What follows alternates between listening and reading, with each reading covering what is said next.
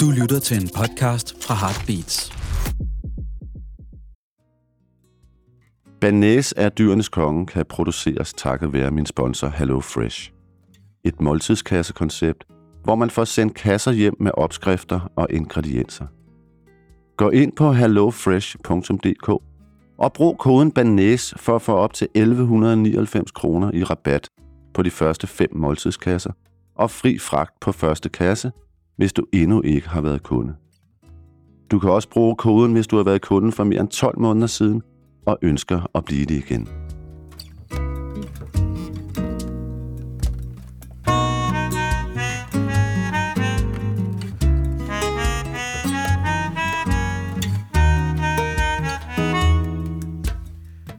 Velkommen til Banæs af Dyrenes Konger, og velkommen til året, der gik Banæs, som jeg i år laver for 8. gang.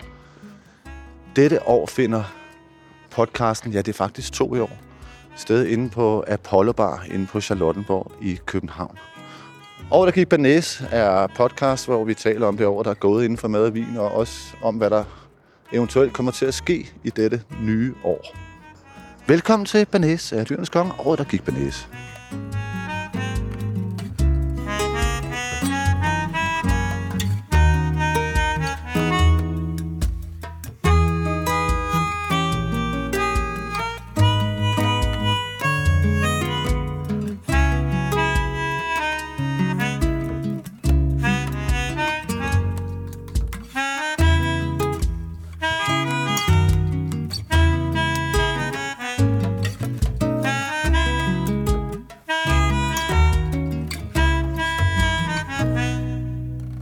Er jeg kommet ind bagved inde på kontoret på Frederik Bille Brahes kontor, som er sådan et chambre séparé, hvor kun særligt fine kan få lov til at sidde, og det er så os i aften. Og os er Lærke Kløvedal, forfatter og madanmelder på Politikken. Ja. Sulten Pige 1 fra to sultne piger, da Sultne Pige 2 ligger ned med en eller anden form for sygdom. Men Sulten Pige 1 er heldigvis. Det er jeg. Sulten Pige 1 er... Øh, Jeg klarede den. Sulten Pige 1 er, er madanmelder primært på Instagram og øh, podcastvært på Heartbeats, hvor også dette sendes. Er der flere titler? Det- Der må ikke være nogen af... Er der flere titler, vi kan sige højt? Nej, desværre. Nej. Men det er dejligt at se dig igen, Martin. Ui. Og så kommer her det første glas vin. Uh, Og det kan jeg jo lige sige til jer nu, at i løbet af aftenen vil vi så smage seks slags hvidvin til under 300 kroner for slutlig at kåre den bedste hvide vin til under 300 kroner. I har per flaske eller per glas? per flaske. 300 kroner per flaske. Ja. ja. Hvem er du? Hvilket luftlag bevæger du dig i? Det vil have noget, af- noget af en difference. Jamen, det kan, da, der er da, det kan da nogle gange være dyrt, det skis. ja. Og er det med vilje, du holder for den? Ja, fordi vi må ikke se, hvad Men vi det må ikke Hvorfor? kigge. Ja, det ved jeg da heller ikke, om vi Nej, det, det, det er ikke så vigtigt, om I Nå. får den set eller ikke får den set. Præcis. Nej. Wow. Ja. Godt. Der er en flot tegning på. Ja. Det ligner noget moderne vin, der er en lidt fjollet tegning på.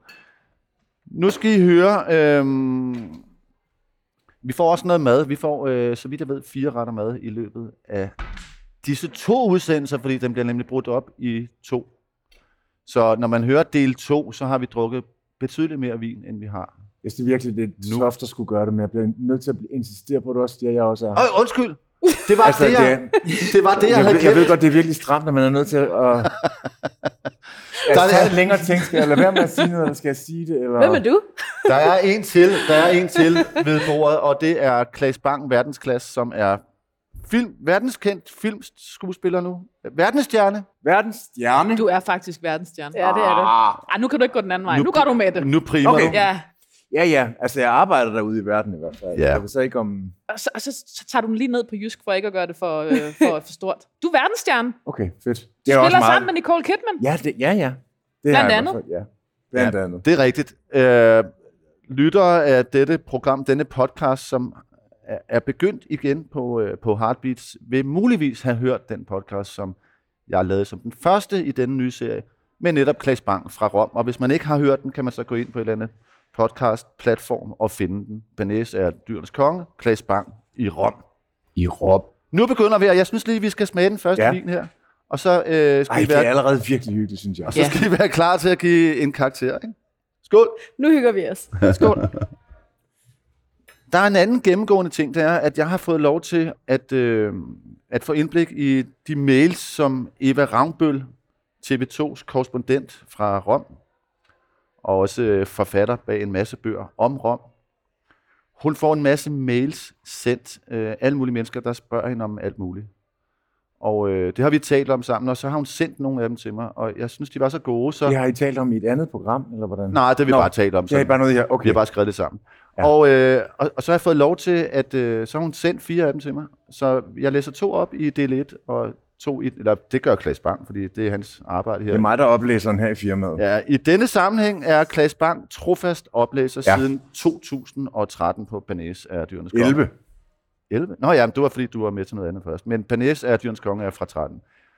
Det er ligegyldigt. Lad os høre, Ja. ja. øh, lad os, lad os høre, høre den første. lad os høre den første mail, som Eva Ja. ja. Ravnbøl, øh, TV2's korrespondent i Ja, altså, jeg synes jo, man skal huske at sige, at det her er et menneske, som bare skriver til Eva, og Eva har ligesom ikke... Altså, det her, det kommer bare ud af det blå. Ikke? Ja, hun, får bare mails Hun får ud af bare det en mail. blå. Ja. Okay, den første lyder sådan her. Hej Eva. Undskyld, jeg skriver til dig. Øh, Jeg har et problem, som jeg måske håber på, at du vil kunne hjælpe med. Min datter har købt en italiensk hest, så tidligere ejer har smidt dens pas væk. Det er rigtig svært at sidde i Danmark og ikke kunne et ord på italiensk, hverken i tale eller skrift. Jeg ved, hvor man kan få passet, men jeg har også hørt, at de er meget svære at få hjælp fra. Så jeg håber på at høre fra dig. Jeg håber, om du vil hjælpe mig, da du jo bor i Italien. Jeg vil selvfølgelig gerne betale omkostningerne for passet. Med venlig hilsen. ja.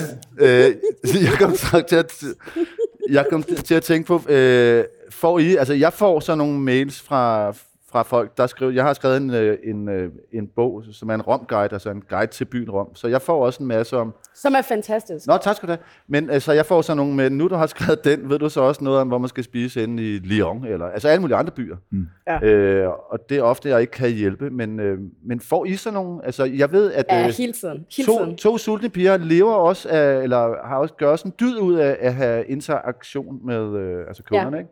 Så Man må sige, at der er mange, der slide into the DM's, som man siger, og skriver om alt muligt underligt. hvad både- kunne det være? Jamen, øh, den klassiske krise, det er, hej piger, shit, det er min kærestes fødselsdag i morgen. Hvor skal jeg på bord? Det er søndag. Eller et eller andet. Det var sådan et, no, nogle paniske kriser, eller mine svigerforældre kommer, og min kæreste er veganer, og de kan kun lide Jensens Bøfhus, eller sådan noget der. Okay. Men der er også virkelig mange, som skriver bare sådan helt tilfældigt sådan, hej, jeg skal på weekendferie til Paris. Kan I ikke lige sende en liste af gode restauranter? Og sådan nogle, som om, at vi bare er sådan et, et mad, mad, mad Wikipedia. Ja. Øhm, så det er jo meget sjovt, at vi bestræber os altid for at prøve at svare. Jeg elsker at researche, så hvis jeg kan, så skal jeg virkelig nok også få sendt noget afsted. Men det er lidt Og hvor sjovt. det er luksus, så sætter du dig ned, og så researcher du på det. Ja, ja, Og så finder du noget godt til folk. ja. Og det, er meget sødt virkelig er cool. ja men det, Ja. jeg kan, det kan jeg bare godt lide. En Øhm, service. Ja. Ja, ja meget. ja, især fordi, at jeg får ikke noget igen. Kan du ikke godt få meget at se til en gang imellem på den måde? Jo, jo, jo. Jeg bruger måske også lidt for meget tid på det her. Jeg håber ikke, min arbejdsgiver lytter til den her podcast.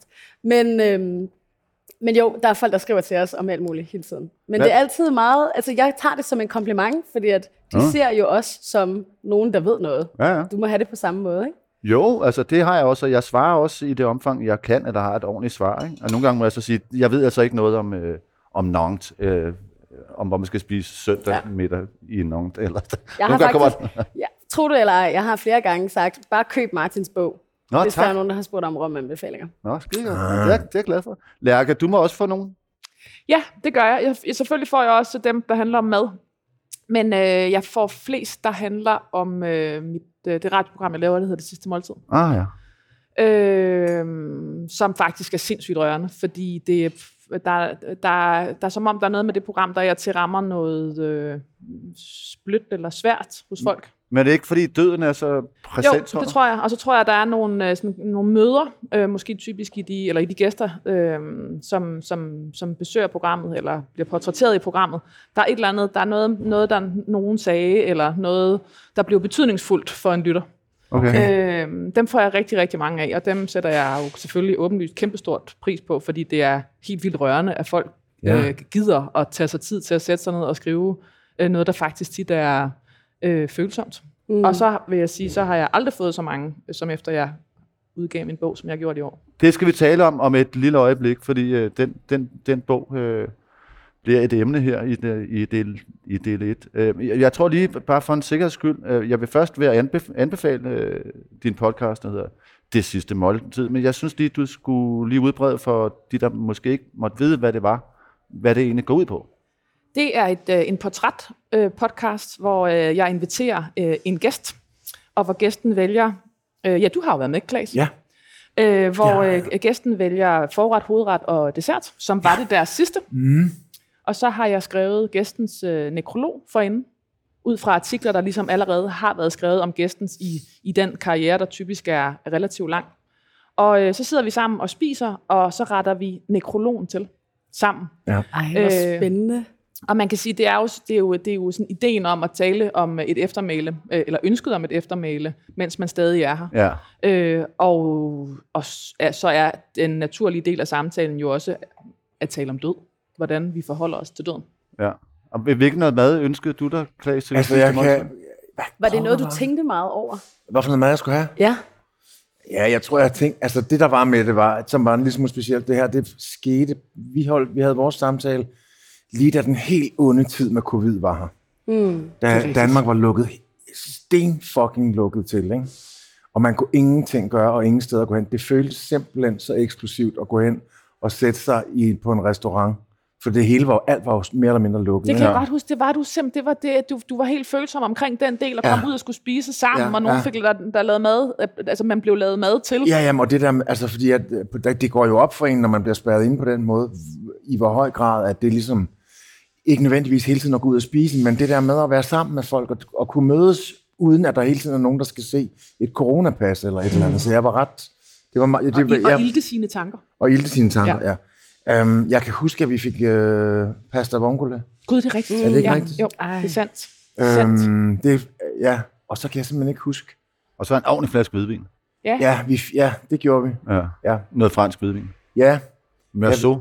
Ja, det kan det nok godt have været, fordi jeg, jeg er jo ikke øh, skide, ja, men jeg, en gang imellem, så fanger jeg jo noget af det, du skriver om, og så tænker jeg, det lyder godt, det der. Så, Ja, men jeg, jeg kan jo så sige, for det, så. jeg kan jo så sige, komme med en lidt øh, privat information her, at et, øh, et tegn, jeg kunne se på, at du er blevet verdensstjerne, var, at du har gået fra sådan noget vin til sådan 89 kroner flasken til øh, Merceau til 400 kroner, når man kom hjem til dig. Du mm. Ulala. Ja. det var meget godt, øh, Ja. Det var meget godt step. Det var meget synligt step, du okay. Har gjort der. Ja, Klaas Bang inviterer til middag næste gang. ja. Klaas er meget, det meget gavmild. Klaas er meget gavmild, og det kommer jo mig til øh, gode. Når, Martin, må jeg høre, hvis du skulle være med i det sidste måltid, har du tænkt lidt over, hvad dine retter skulle være? jeg skulle have været med faktisk, men jeg brændte lærke af. Nej. Jeg ville ikke nævne det. Jeg tænkte, det var courtesy, nu er jeg med i dit program, så, rigtigt, så det- var det så, snakkede øh, vi faktisk. Nej, var- lade endelig stikke kniven lidt ind. Nej, dagen inden skrev jeg. Men det var, fordi jeg kunne simpelthen ikke overskue at tale om noget, der gik så tæt på lige der. Jeg var en meget følsom øh, stund. Men, øh, jamen jeg har... Og det kunne du bare have skrevet. Ja, det er rigtigt. Det er rigtigt. Øhm, det gjorde jeg måske ikke, nej. Det har jeg nok ikke I ude i bilen. Jeg føler, at vi lige har trådt ind i et eller andet, vi ikke Nej, det er helt fint. Det er helt, det er helt Ej, Vi har er faktisk, vi er, øh, vi er kommet over det, vil jeg mene. Altså, Vi jeg, sidder her jo nu. jeg synes ikke, Lærke, hun er virkelig specielt sur de sidste gange. Julie, som arbejder herinde på... Har fået sin egen mikrofon. Har fået en mikrofon. Meget langt væk fra os Nede for andre. enden af bordet. Det ser ud som om, hun skal holde tale for os. Hallo. Julie, kan du sige ind i den, hvad det er, vi skal have at spise? Julie, kan du høre os? Og Ja, de ja. er virkelig gode, de her oliven, hva'? Ja, olivene, de er marineret i uh, fennikel, og så med uh, frisk citronskal på toppen. Tak. Tak. Tusind Og tak. så er der surdejsbrød og pisket smør. Og piskesmør. Pesket. Og så får I lige om lidt et uh, syltet æg, som er syltet i safran. Et, et syltet æg i safran. Safransyltet æg. Du godeste. Wow. Det får man ikke nok. Det er ligesom sådan et... Syltet øh, Wow, safran. wow, wow, wow, wow. Vi starter godt. Jeg tænkte på øh, to sultne piger, ikke? Pige 1. Sulten pige 1. Mm. Øhm, jeg er bekymret for jeres øh, økonomi, fordi I er så meget ude at øh, spise, og jeg har ikke på fornemmelsen, at I får dækket de måltider, som I spiser ude af et eller andet medie. Altså, er det ikke rigtigt, at I betaler selv? Jo, vi betaler, med mindre at vi øh, laver en lang øh, anmeldelse på Heartbeats, så betaler vi for det hele. Og hvor ofte spiser I to ude? øhm, måske et par gange om ugen. Hold. Ja. Måske Det- to gange om ugen, ja. Det er ret mange penge. Ved du, hvor mange penge du bruger på at spise ude om året? Øh, vi havde øh, dengang WeShare stadig fandtes. Øhm, der, den startede vi et år efter, vi var startet, hvor vi bare ligesom skiftede til at betale, og så satte den ind der. Og der havde vi haft den kørende i måske halvandet år, da WeShare lukkede ned. Og der var vi oppe på omkring 80-90.000. Det vil sige, hvad cirka 30.000 kroner om hver om året, eller hvad? Sådan noget lignende. Ja. ja. Og så Okay. spørger jeg så, øh, kan I trække det fra? Øh, nej. Nej. Altså, det er jo, to sultne piger er ikke en virksomhed. Det var bare en Instagram. Ja, ja, men hvorfor er I ikke... Nej, undskyld, bliver der sker lidt teknisk, men jeg har bare tænkt over det. Hvorfor bliver I ikke en virksomhed, så I kan trække det fra? Er det kedeligt? Jamen, øh, nogle gange så trækker min makker det fra, men jeg er ikke helt sikker på, at hun må, så jeg ved Okay. ikke, hvor meget vi okay, så vi er, på vej det. ud af, vi er på vej ud på et andet spor. Jeg kan, okay. jeg, kan, jeg kan så løfte sløret for at, at foregribe den hemmelige gæst, fordi at netop øh, det, som vi, er Ja, præcis, lige præcis. som vi er inde på her, vil, vil, vil, vil være relevant, når den hemmelige gæst dukker op. Så siger jeg ikke mere. Mm. Klaas Bang, øh, kan, du ikke lige Så for, siger jeg ikke mere. kan du ikke lige fortælle mig, Klaas, øh, hvilke nogle film, der dette år, og vi er jo nu i 2024, Ja, der dette år har premiere, hvor du spiller med i. jo. Kan du tage dem fra Jeg den har, ende af? jamen, det kan jeg godt. Jeg har, jeg har haft... Øhm, jeg har lavet... Af en eller anden grund er der sket sådan noget med, jeg har lavet en hel masse ting, og alle udgivelser er ligesom blevet skubbet, eller det hele er blevet pakket. Så her i den første halvdel af 24 har jeg fire spillefilm og to tv-serier, der kommer ud. Hold da kæft. Det er virkelig meget Okay, hvad er det for på en? én gang. Først kommer det Stockholmske Blodbad. Som Så- er en dansk produktion? eller? Nej, som er en nordisk... Altså, men den er, det er jo på engelsk. Men det er, så det er, med, det er en masse blanding af alle mulige skuespillere. Fra Okay. England og også nogle tyske, tror jeg, og nogle danske og norske og alt muligt. Og, men det er nogle, det er nordiske penge, tror Nævn jeg. lige nogle navne. Ja, kom nu. Jeg synes, jeg har set en trailer. Name drop lige, Klaas. Ja, men dem, der er med i den her, er... Øh, hovedrollen bliver spillet af en engelsk skuespillerinde, der hedder Sophie Cookson, og så er det Emily Beecham, og så er det Mikkel Bo Følsgaard, Ulrik Thomsen, Ja, ja, ja, Jakob ja. Oftebro, øhm, Thomas Charning, øhm, Det lignede som om, man havde taget sådan en ekstrakt, hvor man tænkte, okay, Mhm. vi nu laver vi lige noget lækkert fra hvert land. ja, der er i hvert fald en masse... Øhm, og så, er så nogle svenske skuespillere. Nå, men den, den kommer ud i, start, i midten af januar, har den premiere. Okay. Så, kommer, så har jeg lavet en tv-serie for Apple, som hedder The New Look, som handler om Christian Dior og Coco Chanel, Mm. som kommer ud midt i februar. Hvem øhm, spiller du der? Spiller du Der Christian Dior? spiller jeg, nej desværre, det gør Ben Mendelsohn, han spiller Christian Dior, Juliette Binoche spiller um, Coco Chanel. Jeg spiller Hans von Dinklage, øhm, som er halvt engelsk, halvt tysk. Skal du så, spiller du så, øh, taler du engelsk med tysk? Nej, han, han talte sådan et meget engelsk engelsk, Okay. så jeg taler sådan ret meget, bare som jeg selv gør. Um, han er, er, dog hyret, at den foregår under krigen, den, den første sæson her foregår under krigen og handler om, hvordan Christian Dior og Coco Chanel ligesom kommer igennem hele det her Oh, det lyder sjovt. helvede med, med nazisterne, der har besat deres land. Og jeg er så ligesom sådan en kulturattaché af navn i hvert fald, udsendt af, nazisterne i Paris, til ligesom at lære alle mulige øh, betydningsfulde mennesker i Frankrig at kende, og ligesom forsøge at lure dem over to the Infiltrere. dark side. Mm. Ja, infiltrere. Ja. Og det gør han, og han, altså det her er en Du er sand- ond, simpelthen. Du er ond. Eller? det, altså, det kan man vel godt. Altså, han, han er jo i Man hvert fald, han går, na- han er. går naziernes ærne, så det må man vel bare. Ja. Det falder vel helt automatisk i kategorien røvhul og ond, ikke? Jo. Øhm, men det er helt, altså den her, det her har eksisteret, det har, han havde et forhold til Coco Chanel. Okay. Øhm, det er veldokumenteret, og det lykkedes ham på en eller anden måde, fordi at hun havde, hendes business var jo blevet lukket med krigen. Så det lykkedes ham på en eller anden måde at få hende til lidt at, at, at, at gøre nazisterne nogle tjenester. Det vil sige, at du øh, i filmen har et forhold til Juliette Binoche. Ja. Mm. Det er jo allerede rigtig godt. underligt. Mm. Nå. Så kommer der en, øhm, en serie Er det noget, man ligesom bare ved, eller er det noget, man også ser? Nej, nej, nej, det ser man. Jeg, jeg, jeg, det er mig, der ligesom øh, får hende... Er der nøgen scener, altså, hvor I ligger i en seng? Ej, nøgen er... Altså, jeg Altså- ligger i en seng på et tidspunkt og ryger en cigaret. Okay. Sådan noget efter, efter sex cigaret. Okay. Men der er ikke, altså... Der er ikke en, Altså, er det så... Ej, Martin, det der er ikke, altså... der er ikke en kærlighed, der er ikke en elskovsscene med Juliette Binoche. Og havde der været, så ville jeg have spurgt om de der intiminstruktører. Ja. Nå, som er et ja. nyt begreb, ikke? Altså relativt Jo, nyt. altså, altså hvad skal jeg sige, for de sidste coordinators, 5-7 ja. år. Ja. Altså, det er i hvert fald noget, der har vundet sådan... Øhm, Hvad er det? Lad os, lad os lige få defineret, hvad det er. Det er Jamen, det er et, et menneske, som... Hov, nu skal jeg lige forsøge. Undskyld oliven. Oliven. Jamen, det er et menneske, som sådan er blevet øh, skubbet ind imellem instruktøren og skuespillerne, for ligesom at prøve at, at gøre de her øh, intime, intime scener, altså alt efter hvor, hvor voldsomt det nu er, hvor meget det handler om, så ligesom at prøve at få det øh, til at blive en okay oplevelse for alle, fordi det kan godt være meget hissigt, hvis det har jeg sådan set prøvet, at instruktøren siger, det her det er jo en sexscene, så, det, så, så nu tager I bare tøjet af, og så går I bare i gang derovre, så filmer jeg det. Ah, okay, uden at I får noget for jeres kønsdel? Og Ja, altså hvor, hvor berøringsangsten var så stor, for, for ligesom at have med det der at gøre, så, så vedkommende bare var sådan, når jeg bare knald, så, så filmer jeg det, og så, altså det gør man, knaller jo for fanden ikke, men, men, men det der jo er med det, det er, at der er jo altid en grund, hvis der er en sexscene, så, så er der vel et, en, der er vel et udtryk, de er interesseret i at, at nå frem til. Der er vel, den skal vel sige et eller andet. Ja. Er, er, er de meget glade for hinanden? Er den ene meget træt af det? Synes den, at det nærmer det sig et overgreb? Er det meget blitz? Er det meget hårdt? Er det, hvad, hvad, hvad for en slags sex er det? Hvad skal det fortælle i forhold til den store struktur? Og, Altså- og det er så det, de her særlige intim-instruktører kan hjælpe Ja, med? men at så, få- så, så, for ligesom, så, så, bliver man, så får man mulighed for at tage en samtale med, en, med, en, med en teamkoordinatoren hver især og sige, hvad er min grænse? Hvordan vil jeg helst arbejde med det her? Hvordan kan vi gøre og, og, øh, det her på en Hvor måde? virker så, det? Det er også det, jeg er nysgerrig på. Jeg, er det, er det en jeg hjælp synes, for? Til, jeg synes til nogle ting virker det.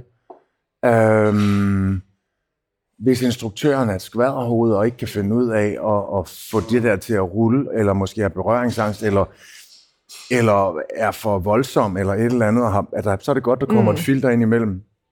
Jeg har også oplevet nogle intiminstruktører, som nærmest altså, troede, at de var ved at instruere en pornofilm. Nå, okay, hvor det faktisk Altså, bliver, så- faktisk så gik den forkerte vej. Ja, så gik det da helt forkert, ja. altså hvor alt ligesom bare, altså, og hvor, hvor, hvor, hvor, det, altså, hvor vedkommende bare ligesom tager over. Okay. Og, og, og, Og sådan altså, måske dyrker det lidt. Ja, nærmest. Altså, og jeg, for? Ja, sådan tæller lidt for, eller hæpper på sidelinjen, eller altså, der er i hvert fald nogen, hvor jeg sådan har tænkt, altså det, altså det her, det gør det bare meget værre. Det var to ud af de, de fem. Ja, så har, kommer der en øh, BBC-serie, tredje sæson af en BBC-serie, som hedder Outlaws, hvor jeg er sådan en drug lord. Øhm, Du kommer virkelig rundt omkring. Ja. Så kommer der øhm, en, så forhåbentlig ved jeg, altså der er, jeg har film, været med til at filmatisere en gammel fransk roman, der hedder Bonjour Tristesse, som jeg tror, de satser knaldhårdt på at prøve at få i den lille konkurrence på Cannes. Nå. Men Og tilbage det til er jo Cannes. ikke, ja, det kunne være godt. Men det er jo altså, der er jo mange om Verdensstjernen, budet jo, der, ikke? Der er mange om budet, der gerne vil ind der, så, så det, det ved jeg ikke, om lykkes for dem, men det ved jeg i hvert fald, at er ambitionen. Jeg ved, at den er stort set ved at være færdig og skal afsted til, på festivaler så meget, som den kan. Ikke? Der må jeg lige, her må jeg lige indskyde, at uh, da The Square, Claes Banks store verdensgennembrud, fik uh, de gyldne palmer i Cannes i 2017, der så jeg det jo, jeg sad og fulgte fulgt med, øh, fordi jeg holder med. Så var Claes. det en fodboldkamp. Ja, og øh, der var gået 10 minutter efter, de havde fået de gyldne palmer, altså Klaas og Ruben Østlund og, og de andre. Så ringede jeg til ham, og jeg, tænkte, kan nok vide, om han tager den. Og det gjorde han. Han, han tog den simpelthen 10 minutter efter, han havde, han havde fået det gyldne palmer. Ja, hvad vil du, Martin? Skal jeg, skal jeg Hvad indtale? så? Hvad så? Wow. Ja, Er der noget, jeg har glemt? det var ret fantastisk. Er der en Øh, indtaling, Og, og sikke en, hvad skal jeg sige, venskabserklæring. Det var da sødt. Ja, det Altså, var det var det, fordi ja. han gerne ville snakke med dig. Ja, det var da Det er fantastisk. kæmpe kærlighed, Ja. det der. Ja. Nå, øh, Jamen, den, skal, den håber de så at få til Cannes. Så kommer der en øh, film, som, hedder, som er, er, er lavet på Mesteren og Margarita.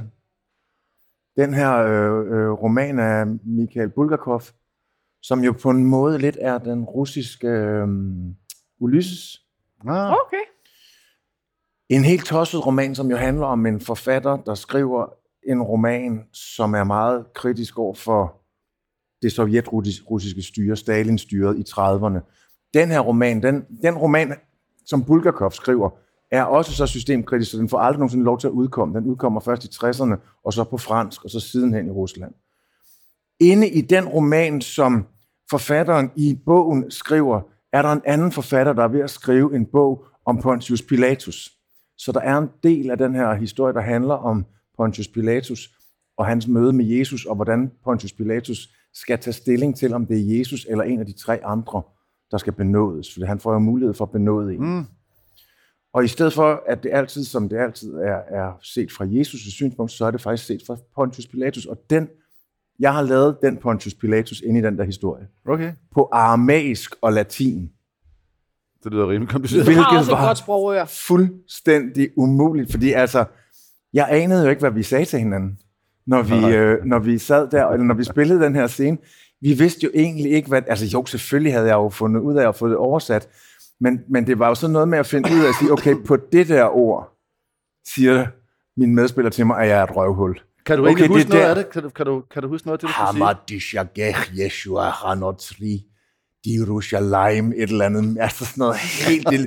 Og når jeg øvede det, så lød det som om, jeg, djævlen havde taget bo i mig, eller sådan et eller andet. Tæt i tunger.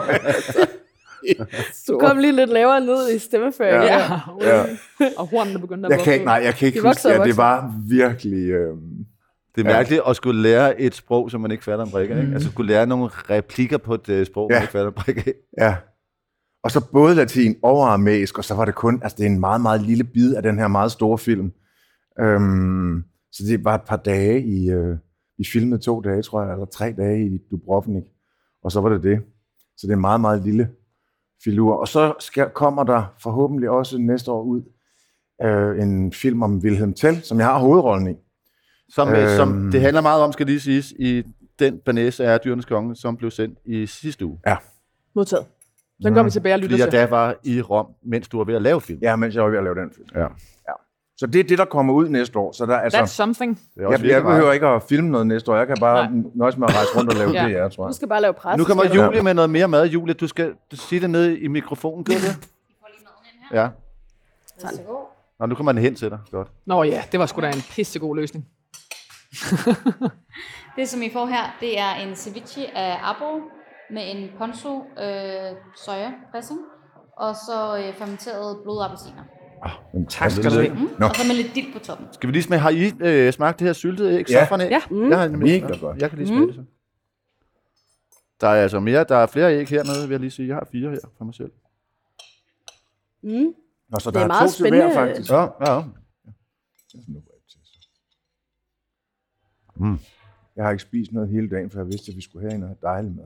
Vi drikker nu den anden, vi får nu den anden vin serveret ud af de seks, som vi i alt i disse to podcasts skal have serveret, for derefter at kåre Den her, den den blev meget anderledes fra den første mundfuld til den nu, var.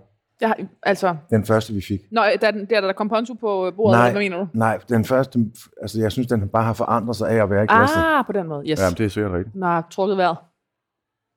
Vi er kommet ned i kroppen. Ja, Som du dog Tak. kan sige det, Lærke. som vi... Tak. Tusind Skal vi lige smage den anden vin? Ja. Ja. Ja, lad os Skål det. alle sammen. Skål.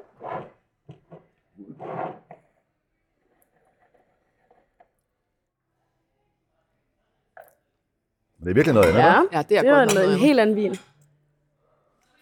Der er noget fadik og noget vanilje og sådan noget, Ja.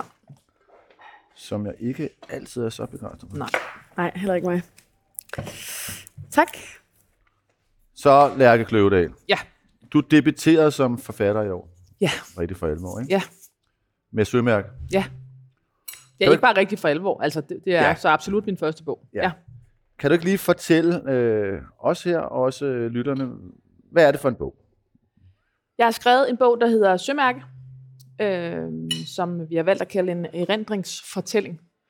Øh, fordi det er min egen historie, og øh, fordi jeg skriver på øh, erindring. Øh, og det er en bog om at, øh, ja, det er en bog om eksistens. Det er en bog om at være til og om at blive til. Den øh, handler om øh, øh, det liv, der har været mit. Og i det liv er der en hel masse paradoxer, der blandt andet handler om at øh, vokse op i øh, provinsen. Øh, et provinsliv, som handlede om øh, håndboldhaller og gågader og øh, Matas og Intersport. Hvorhen i Prinsen? i Thy Altså, altså, i Nordvestjylland. Altså, jeg er totalt med dig der. Det er, jeg- Klaas, jeg er det er også. Klaas Bang også. Ja, ja, ja, ja, jo i den. Jeg er ikke med. Du og Martin er overhovedet ikke med. Jeg er ikke med. Jeg er herfra. Og så, er øh, ja, præcis, ja, præcis nemlig gågade. Gågade, var det ikke? Ja. To eller? Det gælder ikke. Og, øh, og så samtidig øh, vokse op med det øh, efternavn, øh, som jo øh, også er mit, Kløvedal, men som også er en hel masse andres, og især måske min øh, fars, Ja. som var Troels Kløvedal, øh, og som jo, øh, hvad skal jeg sige, var jordomsejler, globetrotter. Og i de år, hvor jeg var barn, blev øh, en... Øh, en, øh, en, ja, en, en, han blev sådan verdenskendt i Danmark. Han var Øh, verdensberømt. Og, Han var mere kendt øh, end fodboldspilleren på landsholdet. og det der med, min far og mor blev skilt, med, da jeg blev født. Så, der har, så det der med at på den ene side at, øhm, at vokse op primært alene med min mor i Thy, og så på den anden side have den der interesse for, øh, for, øh, for min far, som øh, var et andet sted, end jeg var. Mm. Øh, så er det en, en øh, bog om at blive voksen, en coming of age fortælling. Det er en bog om at flytte til København, og så er det en bog om, at, hvad, hvad for nogle mønstre vi bærer med os. Hvor meget øh, fri vilje vi egentlig har, og, hvor- og hvor meget vi gentager det, øh, vi har set vores forældre gøre. Men der er jo et eller andet paradoks også i, synes jeg. Nu har jeg, jeg har kun nået at skimme bogen sådan øh, nogenlunde, ikke? Og der, der handler det så også blandt andet om det der med øh, den forbandelse, der også kan være at være datter af en, der er kendt, som alle kender, og som alle har et øh, øh, forhold til. Og jeg kan bare forestille mig, at der er sådan, ligesom sådan en meta-udgave af det nu her, fordi når du, når du genfortæller, hvad bogen handler om, så fylder din far øh, en tredjedel af det, du har sagt nu, ikke? Men jeg er fuldkommen sikker på, at den presse, du har mødt, fordi du har selvfølgelig været ude og give en masse interviews, har handlet ikke en tredjedel om din far, men i hvert fald mindst to tredjedel om din far. Så alt det, du skriver om, du ikke kan holde ud, det er det, du, det du løber. Men det vidste du godt. Du vidste godt, du ville løbe ind i det, ikke? Jo, men det, det er dejligt, at du øh, anerkender det, eller ser det. Ja. Øh, fordi at ja, jeg havde, det var jo, hvad skal jeg sige, det, jeg øh, har jo ikke været naiv for, at selvfølgelig ville det være en del af den presse, jeg lavede. Ja. Øh, jeg havde, øh, jeg havde, jeg havde ikke i min vildeste fantasi troet, at i nogle medier øh, skulle min bog, den bog, der handler om mig og mit liv, igen handle så meget om min far. Nej. Så på den måde var Så er der et, øh, på den måde var der et genbesøg, som, øh, som, som jeg har skulle bruge lidt øh, tid på at lande. Var, var det det, de ville vide noget Ja, om, for når man kan sige noget om, ja, der er i hvert fald noget med, når man skriver en hel bog, der handler om at, at sådan, øh, finde sin egen ben og ja. egen kurs, eller hvad vi ellers skal kalde ja. det. Altså, så, er det, så, så, var det, så var der noget i sådan hele narrativet, som bare startede forfra. Øhm, og jeg vil skynde mig at sige, at jeg har fået virkelig, øh, øh, øh, hvad hedder sådan noget, venlig presse. At folk har sådan set sådan været relativt øh, nysgerrige også på, øh, på bogens præmisser. Øh, men men øh, overskriften, den, øh, altså, den kommer vi jo ikke udenom. Den handler om min far. Ja. Og der har været noget i, i det, som, øh, som, ja, som i hvert fald har været øh, en, en, øh, en ny undersøgelse for mig. Øh, fordi, Og der er også, igen, det, på en eller anden måde bliver det også i bogens tematik, kan man slippe af med sit efternavn. Og Nej. igen, selvom det i virkeligheden fylder øh, relativt lidt i bogen. Øh, min far fylder relativt lidt i bogen, men utrolig meget i omtalen. Men, Men- har men- du, må jeg gerne spørge mig, har du det sådan, at har du haft lyst til at sige nogen til nogle journalister, altså undskyld, kan du, har du læst den her bog, og kan du ikke prøve at stille spørgsmål om bogen, i stedet for bare at snakke om min far? Jo, men det synes jeg faktisk også, de har. Og Okay. det, på en eller anden måde har det også været et meget, øh, hvad skal jeg sige, interessant blik på, min, øh, på den branche, som jo øh, ja, på en eller anden måde er, i hvert fald også er min egen, øh, og også Martin og Sultan Pietz på et, på et eller andet niveau. Øh, altså øh, den, der udkommer, kan man sige, pressens. At, øh, for jeg har egentlig oplevet nysgerrige journalister, som, øh, som har forstået, hvad bogen øh, også handlede om, øh, når den, øh, alt det, der ikke handlede om min far. Men øh, så ryger den tilbage til en redaktionschef, så ryger den tilbage ja. til, især mm. på sociale medier. Mm. Og så, øh, så er der bare en, øh, der er noget med, hvor klikket ligger, hvor interessen ligger. Ja. Øh, og, og det har været vildt at jagtage. Ja. At, selv, at selvom hele samtalen om bogen og forståelsen af bogen øh, egentlig har føltes øh, enormt, jeg har lyst til at sige ordentligt, øh, at det så alligevel er, er, er i øh, repetitionen, eller ja, narrativet, som, som går igen. Ikke? Så måske kan man ikke undslippe sin egen historie. Sin egen historie. Men det er jo også en, øh, en interessant øh, fortælling, eller en evig interessant fortælling, at skulle forholde sig til et menneske, som er sådan øh, folkekær i den grad, som din far var, ikke også? Altså, der er jo noget, der er jo noget elementært spændende i at finde ud af, hvordan er det at have sådan en far, som så oveni er altså fraværende. Det vil sige, at han bliver næsten, øh, vokser næsten i, i, i overstørrelse på en eller anden måde, Ja. eller også han Ja. glemmes. Ikke? Ja. Altså, hverken enten eller, ikke? Det, det, jeg kan godt forstå på den måde, at det bliver interessant, fordi at hvis du som medie skal, øh, skal tage, tage fat i bogen, så er det noget, alle meget hurtigt kan forholde sig til, fordi alle kendte ham. Ja, Og alle kan også forholde sig til at have en far, der ikke er der. Det kan i hvert fald mange fra vores generation. Ja. Jeg kan jo Mm. øh, på vores vejen Klaas og min vejen sige, mm. det kender vi også til. Ja. det har været ret interessant for mig, og øh, øh, øh, den, hende, der hedder Lærke Bakker, som er strikdesigner og forfatter, hun udkom øh, samtidig med mig øh, med, med sin bog, der hed, som er en, på den ene side er en strikkebog, og på den anden side er en, en fortælling om, øh, om, øh, om sorg over, eller hendes sorg over den far, øh, som hun manglede i sin opvækst. Og på en eller anden måde, så er vores historier vildt parallelle. Forskellen er bare, at Lærkes far var ikke en berømthed. Mm. Og den måde, hun kunne skrive mm. om det, Ja. Øh, det, har, det har virkelig været ekstremt nysgerrig på. Mm. Øh, også i forhold til, kunne jeg, kunne jeg mærke min egen sådan, grænsesætning i de interviews, hun har givet, og som jeg har givet. Mm. Jeg kan godt mærke, at der er stadig en del af mig, som voksede op i, i en del af landet, hvor der var meget øhm, øh, få mennesker, der var berømte. Der var virkelig få mennesker, der var i fjernsynet i Thy. Ja. Øh, og den sådan, Ja. jeg, jeg oplevede, at, øhm, at hvis man var berømt, så var man allemands eje. Og det, det, det, det gik også ned i mig, så jeg skulle også svare, når jeg blev spurgt. Øh, Hvad, hvad, vil det, hvad vil det sige? Altså, hvad spurgte folk, eller hvem? Altså, jeg oplevede for eksempel som barn, at mine, øh, af mine klassekammeraters forældre typisk var meget oh, ja. interesseret i min far. Og, og igen, Ja. ja. det var virkelig... Øh, øh, altså, der er jo ikke nogen, der har gjort noget øh, i, øh, i ondskab. Det har været i, i nysgerrighed. Ja. Og det der med at sidde og skulle... Øh, altså, at skulle svare på ting, øh, som jeg faktisk ikke rigtig vidste noget om. Uh. Og der var noget med at skrive bogen og finde ud af, hvor skamfuldt det egentlig havde været. Skal han så ud på en ny rejse snart? Eller sådan Præcis, nogle, altså nemlig. noget, og det der faktisk tager mig selv i at komme til at, øh, eller blive taget en løgn, hvor der var en af en fædrene, som sagde, ah, jeg tror faktisk, jeg har læst noget andet. Altså, og, og som jo, altså, så den der pinlighed over det, øh, men der er et eller andet i det der, hvor, jeg, der, hvor der stadig er sådan en, øh, en parathed i mig til, selvfølgelig skal jeg nu svare på det, jeg bliver spurgt om, om min far, som har været vildt interessant for, altså hvad skal jeg sige, i min, i, i, i, ja, i min verden, og jagtage Lærke Bakker der. Fordi hvordan, hvordan må man gerne parere? Hvordan må man gerne sige, ved du hvad, det, det tror jeg faktisk ikke er relevant for nu, eller jeg synes ikke, det er det Det, det, øhm, det har virkelig været sådan en øjenåbner for mig at få lov til at, at, at følge det spor, øh, eller hendes spor parallelt. Men hvad så, når du har været ude? Fordi jeg ved, du har været ude og øh, til at møde folk også, ikke? Til, du har haft været på sådan en lille tur ikke, rundt og, og møde folk, som jeg kunne se. Ja, og gøre Hvad er også det så, hvad er det så den, øh, altså, når så møder du folk, som ikke er mediefolk, og som ikke tænker i med det kliks ind på, på øh, nettet, men hvad er det så, de taler med dig om? Er det så også ham? Altså, det interessante er, at øh, hvis jeg er på biblioteker, altså steder, hvor folk har læst bogen, så er de, øh, så er de interesseret i og alt, hvad der handler om at øh, høre til.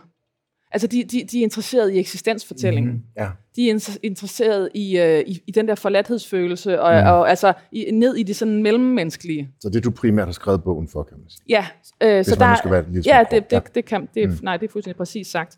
Og så de få steder, jeg har været, hvor, øh, som, hvor, som måske mere har været, hvor jeg har hvor jeg er blevet booket på grund af et efternavn, ja. i stedet for bogen, Ja. øh, der har der helt klart været noget, nogle, øh, altså en større interesse for min far. Som igen, øh, altså hvad skal jeg sige, det er jo ikke fordi, øh, øh, jeg, jeg vil jo også gerne tale øh, om, om øh, jeg vil gerne tale om, hvordan det er at have været datter af en fraværende far. Mm. Øh, og jeg vil sådan set også rigtig gerne tale om, hvordan det har været datter af en berømt far, fordi det er et særligt vilkår. Mm. Men jeg vil simpelthen bare helst ikke tale om, øh, at Troels Kløvedal har været en fraværende far. Fordi så ryger man på en eller anden, ja, så ryger jeg over i noget, som, som faktisk ikke, øh, som sådan lidt er uden for mig, og som, øh, og som også hurtigt bliver sådan lidt tabloidt og nysgerrigt på en måde, jeg, Ja. jeg kan mærke, at jeg, jeg sådan, øh, har det svært ved at være i. Det er jo sådan noget dyneløft og noget lige pludselig. Men der Altså, er det dog, øh, lidt, der er dog en øh, øh, scene, som jeg lagde mærke til øh, ret tidligt i bogen, som er fra din fars begravelse, og som man åbenbart på en eller anden måde har været med til at planlægge selv. Ikke?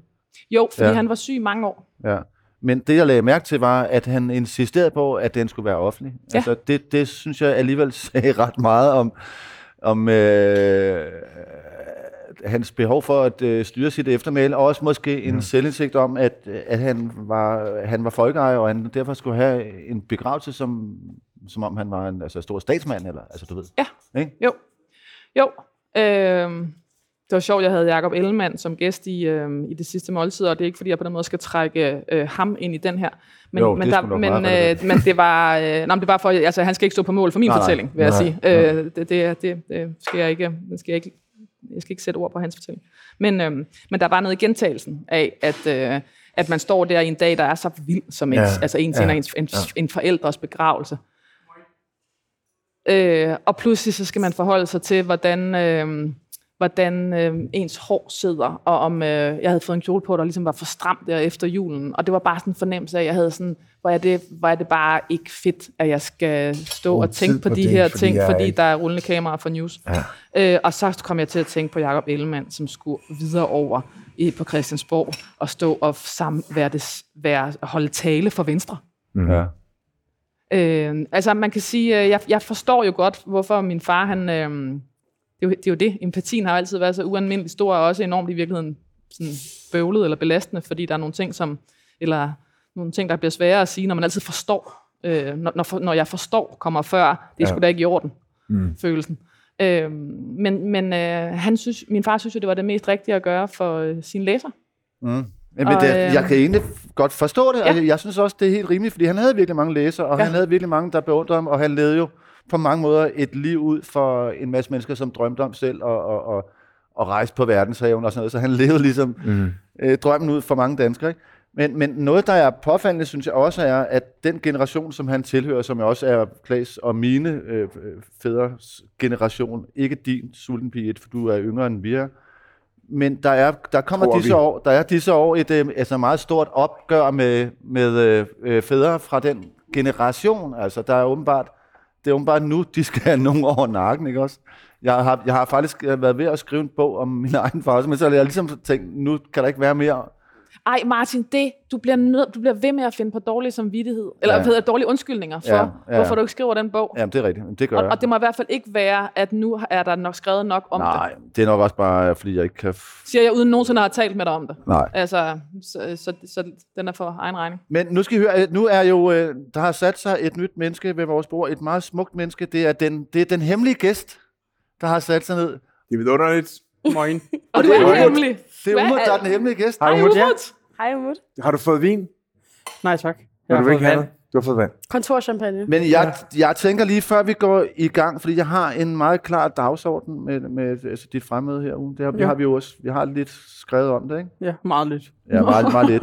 Men øh, jeg, jeg tænker lige, at vi, øh, jeg vil lige sige til din orientering, at vi gennem de her podcasts, så hører vi så sådan nogle mails løbende, som er blevet sendt til Eva Ravnbøl, som er øh, øh, Rom-korrespondent for TV2. Hun får mails fra alle mulige mennesker, mm-hmm. øh, som har set hendes navn. Altså, så skriver de til hende. Lad os høre, øh, Klaas Bang, hvis du vil læse mail nummer to op. Eller... Så det her det er så endnu en mail, der er skrevet fra et menneske, som slet ikke kender Eva Ravnby, Ja. ja. som har blot set hende i fjernsynet, øhm, og som nu skriver sådan her til hende.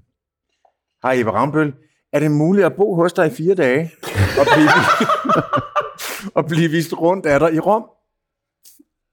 Jeg er nyklækket senior, velfungerende singlekvinde, ansat i sygeplejen, bor i Jørgen. Stor fan af dig. Elsker Italien.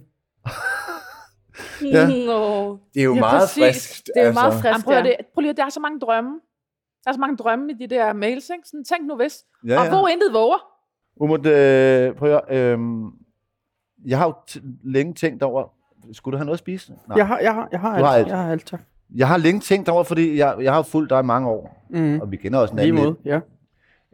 Øh, og du lagde ud med at, at være sovsekonge, ikke? og ligge et badekar med, med brun sovs, og var sådan en drivende kraft i sådan en øh, Facebook-gruppe, der hed Team Grease, tror jeg nok, eller sådan noget, ikke? Mm-hmm. Ja, som var meget sådan noget, som var meget sådan noget, hvad skal vi sige, kokke, myten om en kok taget ud i overdrevet, ikke? Altså, ja. Hvor grov kan man være i munden, hvor ja. Mange ting kan, hvor mange gange i minuttet kan man hylde store klumper kød og masser af brun sovs, ikke?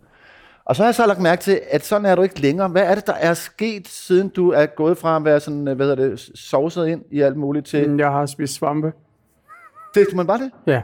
Ja, Har du været på svampeterapi? Ja. En gang svampe, det var nok. Ja, en gang svampe, det var nok. Og så skete der hvad? Altså og nogle skete der bare- Altså, øh, jeg laver stadigvæk øh, kødretter. Det der, det, der er sket, det er udadtil. Det er, at jeg har brugt min somi til at markedsføre min virksomheder. Ja. Og, og mine virksomheder var jo sovs og bajer og flæsk og den slags. Så, så selvfølgelig fyldte de mere, fordi det er jo det, jeg levede af. Altså, det er det, jeg tjente penge på. Og du levede også i det, synes jeg. Jeg, jeg, jeg kan huske, når man... Jeg levede rigtig meget i det, fordi, Du- fordi at virksomhederne var jo mig. ja. Altså, mit brand var jo mig. Og, og, og den flugt, jeg var på, det var meget tiltrukken for, tiltrækkende for rigtig mange andre mennesker, der også gerne vil være på flugt. For nogen, der var det en dags seng, for andre var det mange gange løbet af en måned, ikke? og det var også det, jeg levede højt på. Uh, lige indtil, at jeg uh, stoppede op og sagde, nu behøver jeg ikke at flygte mere. Så uh, stoppede det ligesom der også, fordi så, så var det ikke længere fedt at skulle kigge på mennesker, der høvlede sig ned, og så var det ikke fedt at være et sted, hvor øh, du ved, folk de brækkede sig, og øh, altså, hvad der ikke sket? Så, så, så jeg, jeg havde heller ikke brug for, da jeg stoppede op, der havde jeg heller ikke brug for det her mennesker, der skulle klappe med mig. Så jeg, jeg fik også på en eller anden måde, så for første gang, så fik jeg også anerkendt mig selv, som gjorde, at jeg ikke behøvede længere at skulle åbne den der dør hver morgen, for så skulle fylde den op, og så lige få noget ros, og så ud igen. Ikke? Ja, fordi du var jo sindssygt dygtig til at øh, øh, og, og, og, og høste likes og skrive sensationelle ting og øh, svare folk tilbage, når de skrev noget øh, dumt. Altså, du var sindssygt Jamen, jeg var, jeg var meget sådan, når folk skrev noget dumt, så tænkte jeg, at de skulle have de svar. Det, jeg ikke øh, havde tænkt på, eller det jeg ligesom, den åbenbaring, jeg fik efterfølgende, var jo, at, at det vi dyrker, hvis, du, hvis jeg gerne vil komme i kontakt med dig, eller hvis jeg gerne vil komme til Ram hjem til Eva, og, og hvis jeg finder ud af, at Eva kun svarer folk, der skriver lort til hende, så vil jeg nok sk- skrive noget lort til at starte på. Ah, ja, Okay. Så det jo også det her med, at, at jeg havde en anden opfattelse af, hvordan øh, verden skulle hænge sammen. Altså når man, når man siger, at man skal vende den anden kind til, så betyder det jo ikke, at du skal bare lade dig blive slået på, så betyder det, at dyrk nu det, der er ligesom, det du gerne vil sige mere af. Og da jeg stoppede øh, med at øh, skrive tilbage på den samme måde, som jeg fik beskeder, der gik jeg også ind og omblokerede alle. Jeg har ikke én menneske, jeg har blokeret på mine sociale medier, og der kommer ikke noget mere. Nej, fordi det jeg, det jeg tænkte var, at øh, nu sagde du selv før, at du øh, kommunikerede med mennesker, der også ville høvle sig selv ned eller flygte mm. fra virkeligheden, og dem var der rigtig mange af derude. derude ikke? Der var jo også en eller anden form for, hvad kan vi sige, en, øh, nu er vi sammen om at drikke helvedes meget sprut mm-hmm. og helvedes mange øl. Mm. Det giver et fællesskab. Ja, og det forstærker formålet om at flygte. Og det er jo derfor, at, at det her alkoholfællesskaber, eller narkotikafællesskaber, eller, eller fællesskaber for noget, hvor det er, at man har det hårdt sammen, det er jo en langt stærkere bund, man bygger der. Det Ah. kan du sige hos fattige mennesker, ikke? Altså den form for tilknytning, de har til deres familie, kan du ikke se nogle andre steder i samfundet, synes jeg. Hvor, Nej, det har du ret i. Fordi, fordi at man, man har det hårdt sammen, og så holder man sig meget tæt af hinanden, ikke? Ja, men det jeg så tænkte var, fordi nu, jeg skal lige sige, det kan være, der er nogen, der ikke ved det, men jeg var jo nede på nogle af dine øh, steder, der rendte du rundt med sådan nogle flasker Fanny Branca på størrelse med en sådan syvårig dreng, ikke? Altså kæmpe, kæmpe mæssigt, Ja, ja, ja. Som, som du hældte og, og drak af selv, ikke? Ja, ja. Det jeg så tænker er, at alle de her Gudskelov, allierede... tænker jeg her i dag. Hvis ikke jeg havde gjort det, så havde jeg aldrig siddet her. Jo. Nej, det er da rigtigt. Nej, jo, det havde det måske alligevel. Men, øh, men mange af de Har mennesker, du som... overlevet på Fante Branca, det du siger? Jamen, jeg har da, altså, jeg Du har har da overlevet på det meste. Jeg har, jeg har da Okay. prøvet en, øh, nogle ting, der var værre end den Fana Branca, der, altså, Men nu, nu, nu sagde du selv før, at øh, folk, som ikke har så mange penge, eller er fattige, det sæt holder, holder mere sammen, og det kunne jo også være, du ved, rigtig mange, der går meget op i sådan fodbold, kunne også være inde under den Ja, ja, ja. gruppe, ikke? De ville jo så også, hvis man så pludselig sagde, nu holder jeg ikke med Brøndby eller Mm. FCK mere, nu øh, gider jeg slet ikke se nogen fodboldkamp Mhm. mere, så ville det jo blive rasende. Så jeg tænker mig også, du havde jo ikke bare øh, 1000 følgere, du havde rigtig mange tusind følgere, hmm. mænd som du, der øh, øh, godt kunne lide at, at, at drikke hjernen ud to-fire gange om ugen, ikke? Mm. Blev de ikke skide sure? Jo, nogen gjorde, men, men det var ikke, det var ikke fordi, at det var fra dag til dag. Altså, øh, øh, det her er en proces på to år, ikke? Så, så det er ikke fordi, at man den ene dag vågner op og tænker, nu, nu er det slut. Det var også en øh, hel masse i det her med at ændre på sine vaner og begynde at ikke nyde de samme ting, som man nyder. Det er lidt ligesom, da man var fra barn til teenager, eller noget, du ved, lige pludselig sker der nogle ting, man ikke helt selv kan forstå. Hvorfor er det ikke fedt længere at stå på søpavillonen og, og, og hælde noget sprut på gulvet og øh, lege Jeppe K, ikke? Hvorfor, er det ikke? hvorfor var det ikke længere fedt? Øh, bare generelt det at være, være fuld eller øh, sidde til selskaber, hvor de mennesker, jeg førhen øh, elskede at hænge ud med, synes jeg ikke længere øh, var fedt. De mennesker, jeg så op til, kiggede jeg på som sådan nogle små stakler, sådan nogle små samfundstaber, der rendte rundt i, i deres egen hus, og, og, og, og de var lidt mærkeligt for mig, men jeg tror også, man ligesom langsomt øh, blev varmet op i det her, altså af, af mine følgere. Øh, og der var selvfølgelig, da jeg sidste år begyndte at lave veganske øh, juleretter, Ja. fordi det synes jeg var et problem, når man kom hjem til folk. Fordi jeg er jo øh, altså, eks-muslim, ikke? Så, så da jeg var barn, og jeg holdt jul med nogen, det gik hele baglås, for det folk vidste ikke, hvad det skulle lave til mig. Så jeg tænkte, okay, hvis man nu laver noget, der er vegansk eller vegetarisk, så var det ligesom også let for øh, alle. Så det kan alle spise. Så mm. hvis man kunne finde ud af at stege en selleri som en and, eller, eller stege en butternut squash som en flæskesteg, så ville det ligesom være øh, stort hjælp til mange mennesker. Men øh, der var lidt ramaskrig, ikke?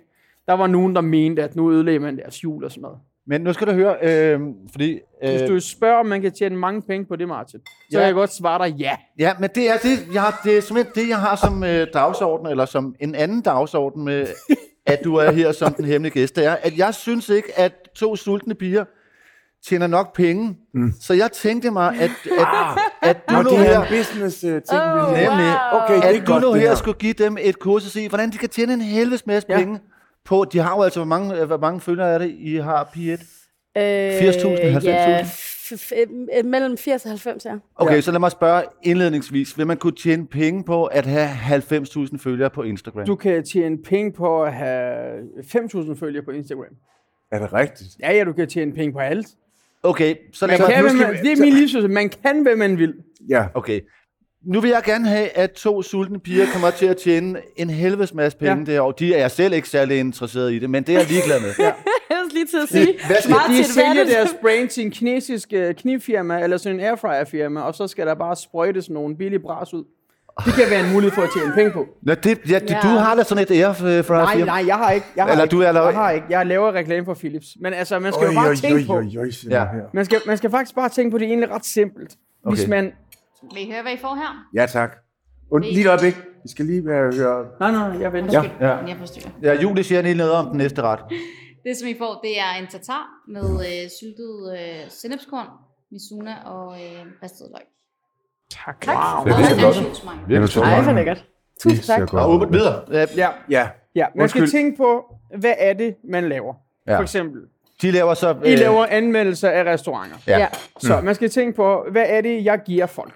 I giver folk nogle, øh, nogle navigation blandt restaurantscenen. Ja, en, Ikke? en service. En, en form Ja. for en service, ja. Og den form for service, den øh, finansierer I selv, Ja. tænker jeg. Yes. ja.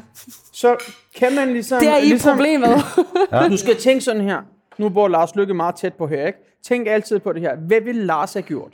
Lars, han vil nok spørge folk, om det så ikke vil, nu når du gør noget for dem, om det så, om du så ikke, øh, om det så ikke donerer nogle penge til dig. ja. For eksempel, du kan få nogle abonnenter på penge. Mm. Du behøver ikke at tvinge folk til det, men hvis det nu bare var en mulighed, hvor man så siger, hej venner, vi laver det her arbejde, det er fra vores egen lomme. Hvis nu man har lyst til at give os en kop kaffe, eller en lille pettifur, det behøver ikke at være en, øh, en, øh, en øh, hvad hedder det, bøf bernæs på, på Bistro Bohem. Det kan også godt bare være et eller andet billigt sted, ikke? Måske en lille græskarsuppe på bouillon. Og så 19 kroner. finder man lige pludselig ud af, at 80.000 mennesker, de er mange mennesker, og hvis bare 3% af dem begynder at give noget, så bliver det til nogle penge. Det er den ene måde, det er direkte fra dem, der følger dig. Okay. Det andet er, det er at blive ved med at lave noget fedt, indtil at der kommer nogen og vil øh, begynde at, Køb det. nej, begynde at lægge reklamer ind hos dig. Sponsor. Ja. Sponsor ting. Ja. Jo, undskyld, Øh, må jeg, må jeg- lige stoppe det, øh, P1. Får I et øh, til, tilbud om at stille op for Eva Trio, eller altså kommers, kommersielle ting? Øh, ja, vi er blevet approached flere gange. Og Øh, der vil folk give jer, en- siger de, hvor mange penge de vil give jer for at sige, den her gryde har jeg lige Øh. lavet øh, nogle kartofler i. Vi er aldrig nået så langt i samtalen. Okay. Men Umo, du, du, du, øh, du, Det hele det handler om engagement, det handler ikke om følger. Det handler om, hvor engageret er din følger i det, du laver. Okay. Er der nogen, der liker, kommenterer, deler? Er der, er der mennesker til stede? Fordi der findes jo rigtig mange store profiler, hvor det er, at, at profilen er blevet lavet af, lad os nu sige, du har været med i et eller andet øh, reality show, eller du har øh, opbygget en hel masse følge, imens du er på barsel. Men hvis ikke man dyrker det, hvis ikke du bliver ved med at, at, at lave noget, og der er det jo i, i jeres tilfælde, og i mit tilfælde med mad, det er jo uenigt. Det er så abstrakt, at, at du skal ikke til at sætte prut til din, øh, eller det ild til din prut for at få likes. Du skal ikke gå ud og lave en freakshow for at ligesom forkæle dine følger. Nej. Så, så jo mere man ligesom engagerer sig i sin profil og det, der sker, jo, jo mere øh, engagement får man, og det er det, man handler ud fra. Mm. Øh, en, en anden ting kan, kunne jo være for de to sultne piger, det er, at noget, jeg har tænkt på tit, det er, hvis man nu, i stedet for som, øh, øh, som nogen øh, kommer og skriver om en restaurant, så kunne man stille, øh, altså simpelthen livestream en anmeldelse for eksempel Ah, kunne jo være. Ja. Øh, altså man kan, også, man kan også i dag tjene penge på forskellige måder, hvor når du ved, at du har en følger på Instagram, så kan man trække dem over i Twitch eller YouTube, hvor det er,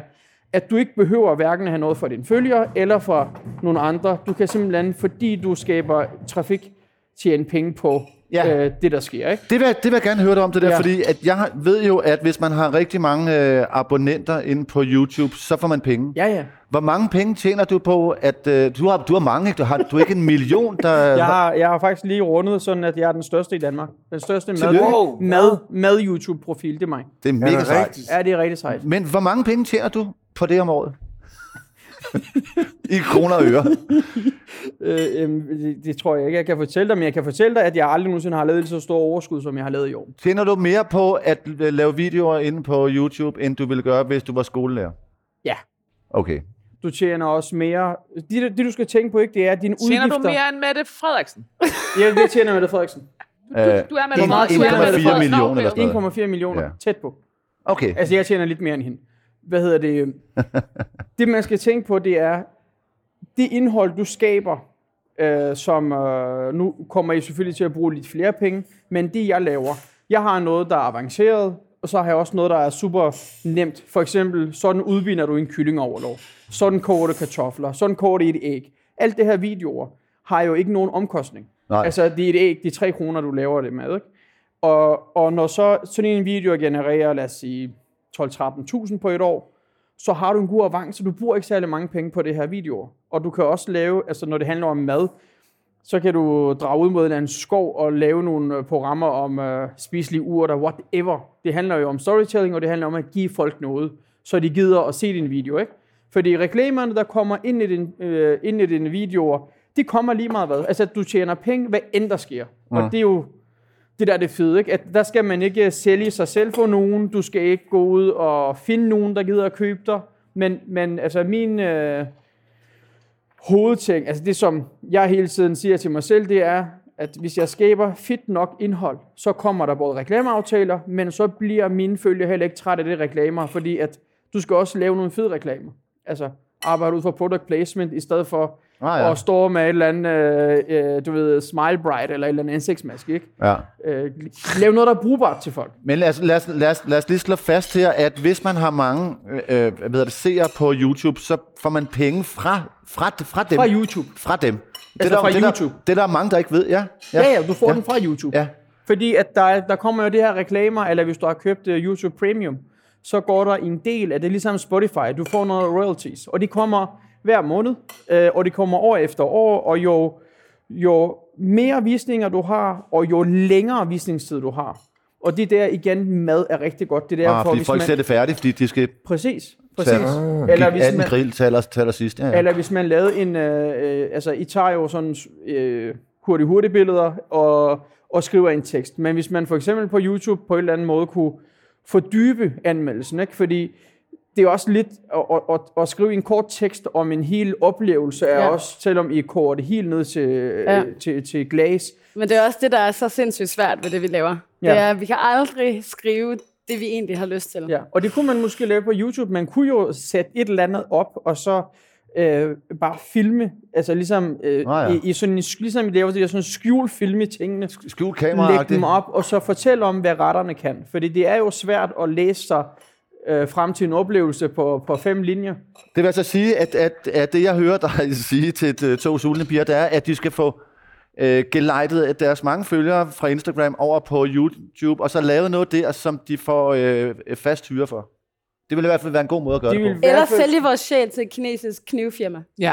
Ja, det kan I også gøre. Men både og kan også jeg kender nogle fire virksomheder, der kan, I- altså, der, dem har jeg mange af. Har du nogen som helst indflydelse på, bare for nogle reklamer, der ligger inden, altså dine...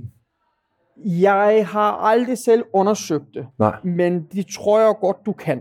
Okay. Øh, jeg har en kammerat, som arbejder med at lægge reklamer ind, og det er sådan lidt indviklet, fordi det er jo alt muligt med alt muligt. Men, øh, men, men jeg mener godt, du kan. Okay. Der er sådan nogle kategorier, igen, hvis du laver øh, videoer, hvor du sætter ild til din prut og, Ja. og, og har gør alt muligt mange mærkeligt, øh, så får du en vis type af reklamer.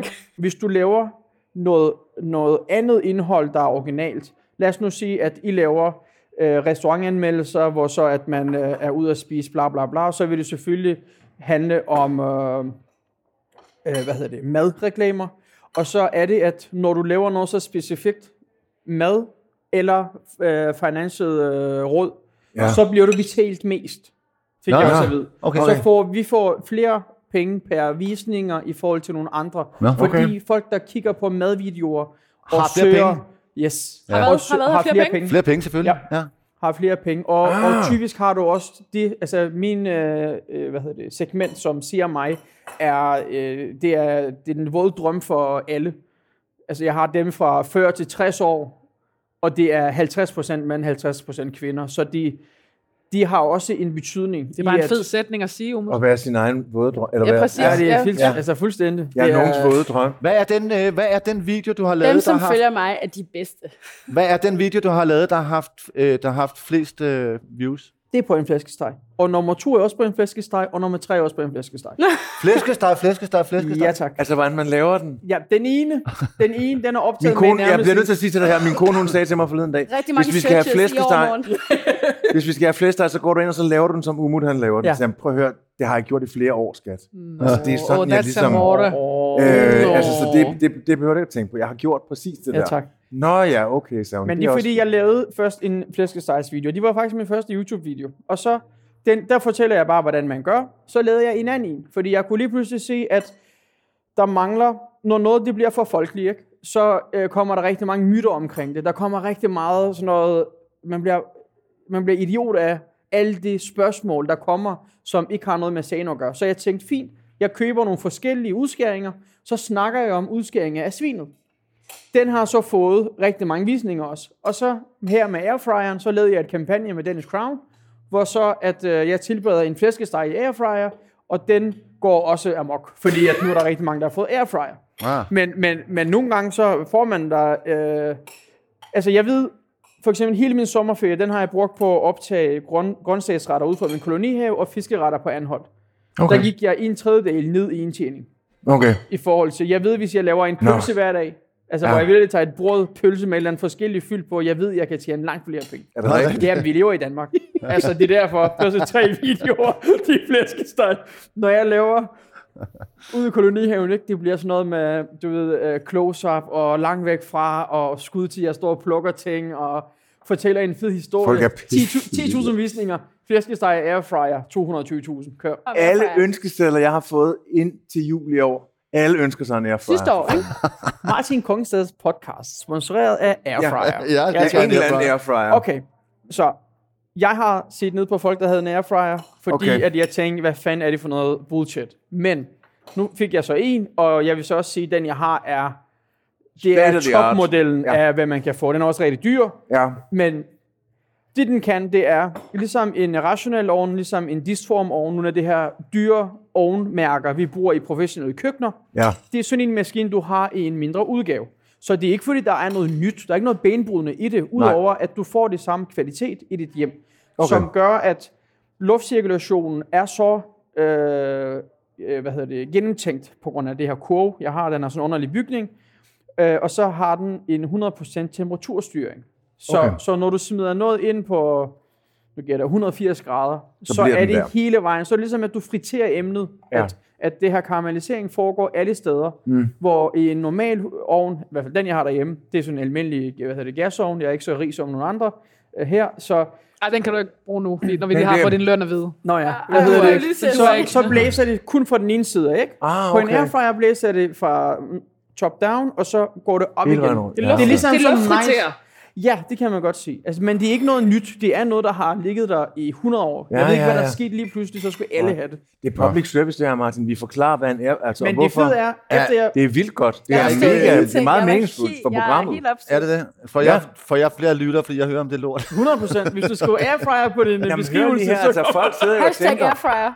Hvorfor, hvad, er det fede? Og nu ved vi, Bare hvorfor det er fedt. umut. Ja, Jeg, jeg synes faktisk, det var værd at bruge, banæs. det var værd at bruge to minutter på. Nu det skal, var I høre, nu skal I høre, øh, og jeg synes, at jeg, jeg er ikke begejstret for, at vi slutter den første del med ordet airfryer.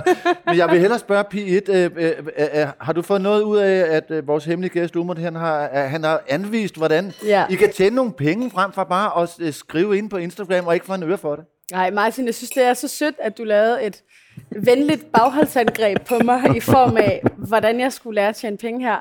Men øhm, for mig og P2, der har to sultne. For det første skal I alle sammen forstå, at det er et hobbyprojekt.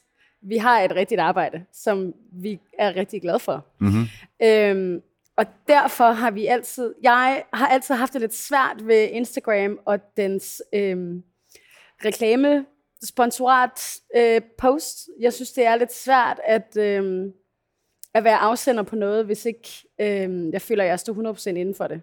Og jeg synes endnu mere, fordi at vi ikke øh, er ude med vores rigtige ansigter eller personligheder. Vi er jo egentlig bare nogle anonyme veninder, mm. som man kan skrive til. Det er derfor, der er så mange fyre, der skriver til os og siger, fuck mig, jeg har glemt det der med min kærestes fødselsdag, hjælp mig lige. Det vil man måske ikke så meget gøre, hvis man vidste, hvordan jeg så ud, eller hvordan min partner så ud. Så jeg har egentlig bare, vi har bare fra dag et haft lyst til at holde det så rent som muligt. Mm. Og ja, da vi lavede podcasten, indgik vi et samarbejde med Jacobsen. Jacobsen mm-hmm. øh, og Heartbeats, fordi at øh, P2 begyndte at blive sindssygt irriteret på mig over, at hun skulle edit en podcast hele tiden, og vi brugte så meget tid på det, og vi tænkte, let's outsource it. Yep. Så jeg tror, jeg tror, indtil videre holder vi en ren, men jeg vil gerne tage det til eftertanke. Måske vi skal snakke om det til næste årets, årets der gik. Ja, jo, men altså, jeg vil også gerne hjælpe med, hvis jeg får et lille... Øh, Unicorns. lille Næste år. Agencyet var Martin. Nå, agencyet. Agencyet. dårligt. var- Det var det, der skete i dag. Elendigt agency. Det Nej, det Næste år bliver overskriften kun to elegant, sult, Martin. sulte piger Wow. korrumperer. Helt smooth. Jeg så den overhovedet ikke komme. Nej, det, er efter, det var faktisk heller ikke. Okay, I'm her, sold. her slutter første del af År, der gik Banæs, og i anden del, som kommer i næste uge, har vi en ny gæst. Øh, tak til Umut for at være med her og give Selv tak. virkelig kvalificeret rådgivning til to fattige, sultne piger. Også tak til Lærke Kløvedal og Verdensklasse Bank. Og næste uge kommer øh, min yndlingsmadanmelder, undskyld Lærke, Søren Frank. Øh, og så skal vi alle sammen kåre de bedste retter, og også den værste ret, og tale om blandt andet også om lidt om Sørens bog, der handler om Bourgogne, en vin, som ingen mennesker længere har råd til. Vi høres ved i næste uge. Her slutter så del 1 af året, der gik Bernays, sendt inden fra Apollo Bar på Charlottenborg, hvor mesterkokken Frederik Billebrahe har lavet mad til os, og vil lave mad til os igen i næste uge i del 2, som optages umiddelbart efter denne del 1. Hvorfor de implicerede vil have drukket rigtig meget mere vin. I del 2 skal vi traditionen tro kåre årets bedste og den værste ret. Og vi bliver Lærke Kløvedal fra Politiken, madanmelder der, samt forfatter til bogen Sømærke og podcastvært til det sidste måltid. Sulten Pige 1 fra To Sultne Piger. Madanmelder på Instagram. Podcastværter på Heartbeats. Og verdensklasse Klaas Bang. Filmskuespiller i verdensformat. Og fast oplæser på dette program siden 2013. Og Søren Frank fra Berlingske Tidene. Vi høres ved i næste uge på onsdag frigives del 2.